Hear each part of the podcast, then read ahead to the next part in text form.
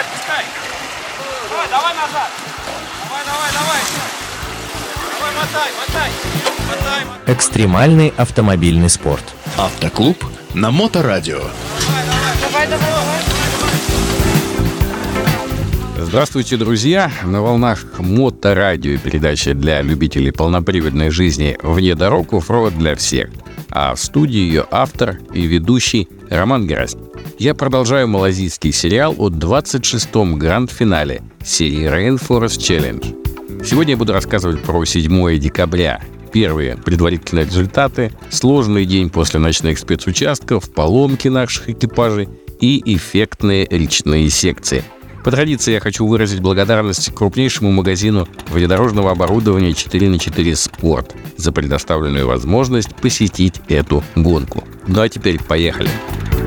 На календаре 7 декабря и большая часть гранд-финала Rainforest Challenge, к сожалению, уже позади. Однако настоящий накал борьбы начинает ощущаться именно сейчас, после появления промежуточных результатов – Тут надо сказать об одной важной особенности. Результаты по секциям публикуются с некоторым запозданием в несколько дней. И в этом даже есть своя фишка. Не получается почивать на лаврах заработанных баллов, и каждый день необходимо выкладываться. И не ошибаться, и сражаться за каждое очко. Правда, соперники все равно следят друг за другом, в хорошем смысле этого слова, и примерно плюс-минус понимают, кто как ехал, кто как ошибался – и сколько баллов может иметь. Но это настолько приблизительные данные, что никак не получается расслабиться, даже если у тебя возникает ощущение, что ты лучше всех. И вот сейчас определились лидеры и ближайшие конкуренты по очкам, а значит цена ошибки выросла многократно. Время перестраивать тактику. Кто-то постарается сохранить темп, сберегая себя и машину. А кому-то придется уже идти в банк и рисковать вплоть до полного схода с гонки – но ведь не для того лучшие экипажи со всего мира приезжают раз в год в Малайзию, чтобы просто прокатиться для души, э, сберегая себя и не борясь за победу. Я с радостью наблюдал за непримиримой, красивой, честной спортивной борьбой до самой последней секции. И не ехать на все деньги мог только тот, кто уже вообще не мог ехать. Если ты хоть немножко двигался, значит ты рубился. Я хочу, чтобы вы понимали, на РФС не столь важно приехать на каждый финиш каждой секции в тройке лидеров. Гораздо важнее доходить до финиша каждый раз, стабильно набирая очки в копилку. То есть один раз не финишировать, или, как тут говорят, взять ДНФ, и шансы на общую победу тают, как кусочек льда в тропических лесах Малайзии. Дистанция марафонская. Нужен ровный темп, а не спринтерские забеги шоу-формата. Хотя со стороны порой, в общем, так и кажется, как будто у ребят две жизни или еще две такие запасные машины. И сейчас их э, снимают телекамеры со всего мира, потому что уж больно лихо они эффектно скачут. Но эффектно не значит неэффективно. То есть без особенной надобности на самом деле никто не рискует. Просто сами трассы э, сделаны так, что не рисковать совсем, ну, просто не получается. Российская команда уверенно сейчас работает на итоговый результат, показывая пусть не всегда лучшее время, но всегда в первых рядах. Несмотря на то, что многие экипажи вчера завершили выступление глубокой ночью, старты 7 декабря были назначены на обычное утреннее время. То есть это значит, что у многих команд временного восстановления было совсем мало. Однако организаторам ничто человеческое не чуждо, а, и какой-то особенной жестокости в плане подготовки новых трасс они не проявили – все пять секций нового дня были вполне ходовыми, правда, надо учитывать накапливающуюся, конечно, усталость и участников, и машин. А если прибавить к этому сгорающие в напряженной борьбе нервы, то можно понять, почему сегодня было так много поломок и так много невынужденных ошибок. Российские экипажи тоже ломались, чинились, ломались снова, снова чинились, но раз за разом вовремя выходили на старт и показывали очень высокий класс отечественной внедорожной школы. Многие тактики, которые применяли наши ребята, а, необычные тактики, тут же пытались взять на вооружение конкуренты. Это было довольно смешно, потому что без должного опыта реализации не очень оно все получалось. Причем эти тактики а, и правда были совершенно в новинку тут, да, они взяты из нашего классического трофи внедорожного, да, а вот, а в Малайзии, ну, просто нету э, таких э, трасс, такого, таких соревнований, такого формата, и у них эм, этих навыков просто нет, а наши ими пользовались, это довольно интересно. Тут, наверное, будет проще, конечно, вам показать это все в фильме, чем описать словами, но, поверьте мне, были интересные находки у наших ребят. Утром возле речного спецучастка я побеседовал со сторожилом команды России на этой гонке, автором многочисленных замечательных документальных фильмов о Rainforest Challenge Олегом Кабаликом. И вот уж кто может сравнивать разные года и разные финалы. Россия оказался очень э, крутой, динамичный. То есть вот такие спецучастки, когда вот такие камни, речки, во-первых, это все зрелищно, а во-вторых, э, ну, конечно, динамика и э, напряженность, э, все вот эти перевороты. Э, бывает RFC, который проходит довольно ровно. То есть э, там не такие интересные спецучастки, просто джунгли что-то накопают. А тут вот эти вот речные, они, конечно, очень красивые, такие, можно сказать, ну, на них стоит знак качества RFC.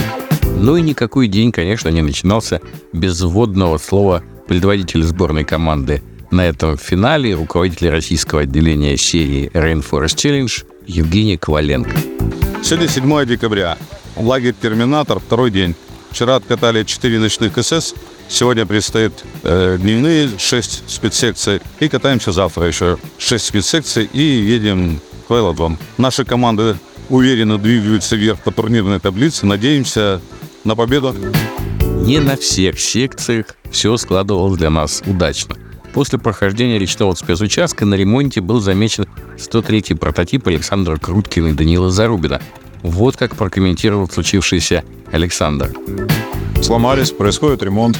Ребята ищут проблему, пытаются разобраться в причинах, почему автомат не включает D и вообще передние какие бы, первую, вторую, третью скорость. Сосушки выходили на лебедке, проехали ее вообще без каких-либо проблем, все эти камни быстро проскочили, заехали наверх. А там нужно было перевыставиться, уже начались проблемы там. То есть раза с четвертого, с пятого у меня он э, нашел D, спустились вниз, и там, ну, думал, что получится, все-таки не хотелось рисковать, еще переключаться, но там большой камень, который нужно было с перевыставлениями обрулить.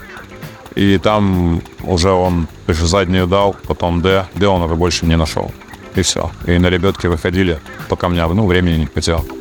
А вот как прокомментировал выступление этого дня штурман экипажа 102 Денис Куприянов. Да, это обычно рабочая, ничего серьезного.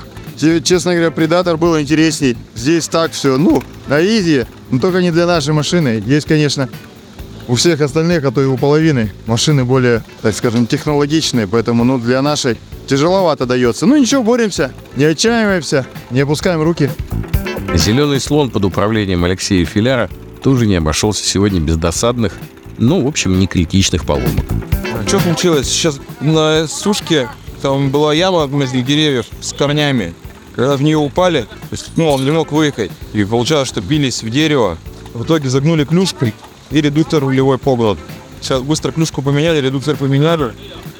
Попала вон грязь под тайрлок, под борт. Сейчас уберем, почистим и все, и стартуем дальше. Итак, на сегодняшний день расклад после прошедших этапов таков. В классе R1 прототип Сахалинский экипаж 150 Сергея Конева и Дмитрия Блинова уступает всего 32 очка ребятам из Таиланда. На третьем месте буквально дышащие в спину хозяева соревнований малазийцы, уступающие россиянам всего лишь 3 очка. То есть это острейшая борьба, в которой важно не поддаваться эмоциям и работать в своем темпе. Александр Круткин и Данил Зарубин, выступающий под номером 103, пока на пятом месте. 106-й бортовой номер Игорь Вахнюк и Юрий Калинин идут седьмыми. В категории R2 Modified Production первое место за Алексеем Филяром и Денисом Куприяновым, номер 102.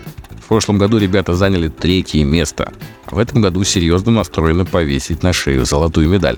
Такой расклад явно не устраивает старейшего участника соревнований и очевидного лидера в своем классе дедушка Лю, который выступает всегда под номером 117. Он проигрывает российскому экипажу немного, всего 23 очка, но это явно заставляет его нервничать и совершать досадные ошибки раз за разом.